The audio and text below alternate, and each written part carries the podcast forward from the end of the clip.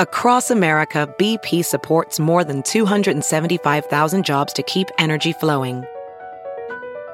Jobs like building grid scale solar energy in Ohio and producing gas with fewer operational emissions in Texas.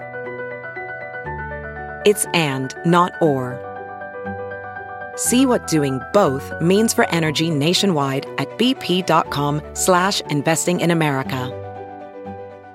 Good morning. I'm Randy Naughton at Fox 2 with your St. Louis news, driven by Bomarito Automotive Group. Game 7, Blues and Stars from Enterprise Center. First period, Vince Dunn shoots from the point. He throws the shot on net and scores his first ever playoff goal. Still in the first period, David Perron's pass behind the net takes a funny bounce off the ref.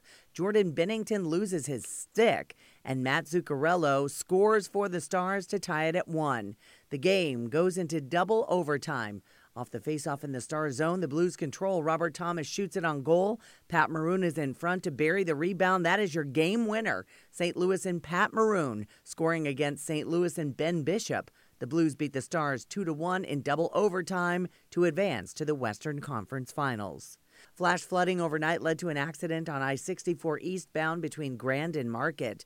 Police say a driver slowed down because of standing water on the highway and was hit by the driver of a tractor trailer. From the Fox 2 Weather Department, scattered rain and strong thunderstorms for the afternoon, windy with a high of 81. Tonight, the rain and storms continue with a low of 66.